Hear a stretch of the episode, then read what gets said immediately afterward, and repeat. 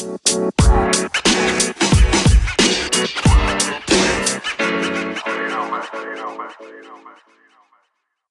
morning, afternoon, or evening, wherever you are in the world. Welcome to DBN News for 4 2 2020, the semi daily news that even plants Craven Anchor's number one gaming news podcast. I'm Anthony. I'll be your host today. With that being said, let's jump into the news. First is from GameSpot and written by Jeremy Winslow. Nintendo Switch exclusive ARMS gets first new event in nearly a year.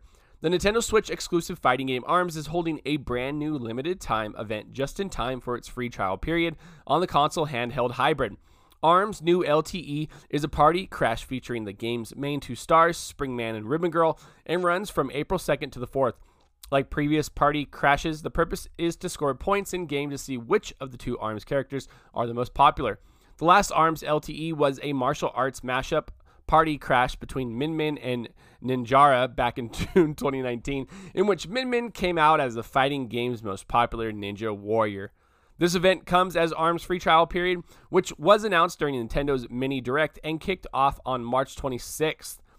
It's still underway or kicked off on March 26th. It's basically it's still going. They're trying to see who's popular. They're trying to garner more attention for ARMS because they got that, you know, we're to get an ARMS character in Smash now. This is cool. If you haven't played ARMS, hop on it. Second is from IGN and written by Jordan Oloman. Sea of Thieves unexpectedly gets a Steam page. Now it's a two-parter. They got the original story and then they updated it as well. Let's go.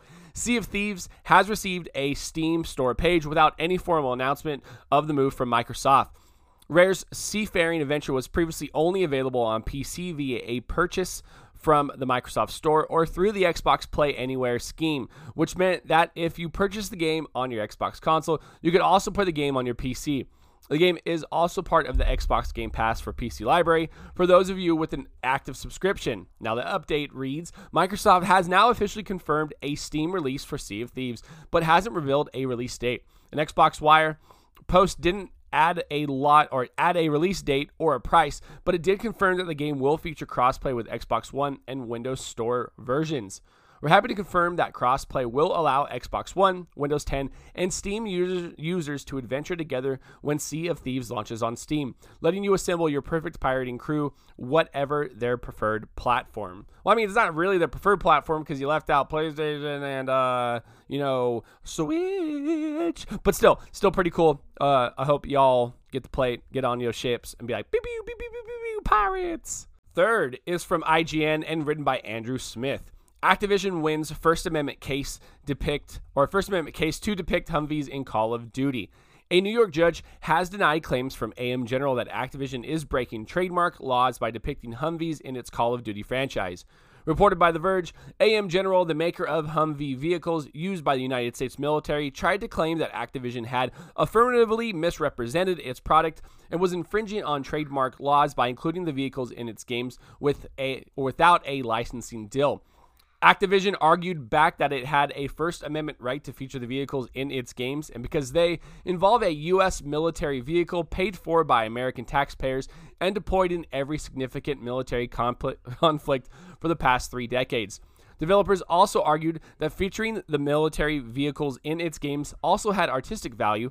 Any reasonable juror would conclude that the presence of Humvees in Call in Call of Duty games possesses an artistic value that is at least above zero, cites the official court documents. In the end, the judge ruled that Activision had a legal right to use Humvees in its games and could continue to do so. Like, so every game that ever came before had to have this licensing agreement. Like, come on, AM General, you're being a bit silly. And last is from IGN and written by Jonathan Dornbush. The Last of Us Part 2 delayed indefinitely.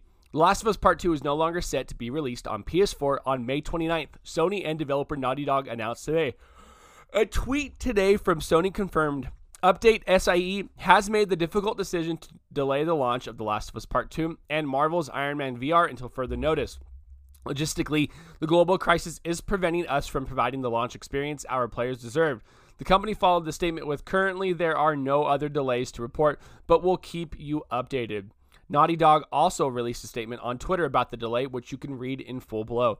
As you've likely just seen, the release of The Last of Us Part 2 has been delayed. We're sure this news is just as disappointing to you as it is to us. We wanted to reach out to all of you in our community to give a little more information. The good news is, we're nearly done with the, the development of The Last of Us Part 2. We are in the midst of fixing our final bugs. However, even with us finishing the game, we were faced with the reality due to logistics beyond our control. We couldn't launch The Last of Us Part 2 to our satisfaction. We want to make sure everyone gets to play The Last of Us Part 2 around the same time, ensuring that we're ensuring that we're doing everything possible to preserve the best experience for everyone. This meant delaying the game until such a time where we can solve these logistics issues. We were bummed about the, this decision, but ultimately understood what's best and fair to all of our players. We're hoping that this won't be a long delay and we'll update you as soon as we have new information to share. We wish you all, your families, and your friends the best of health.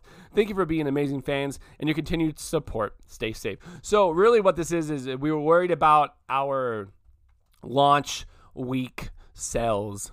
There's they don't there's this is so dumb. I wish they would just say it how it is. Like, listen, we're not releasing this game right now because we know sales will be weak because of the COVID-19 crisis. So we're not going to release it. Like just say it as it is. It's a sales issue, not this like turn around, go around the block type way of telling us like we're not stupid, we're adults. And that is the news for today.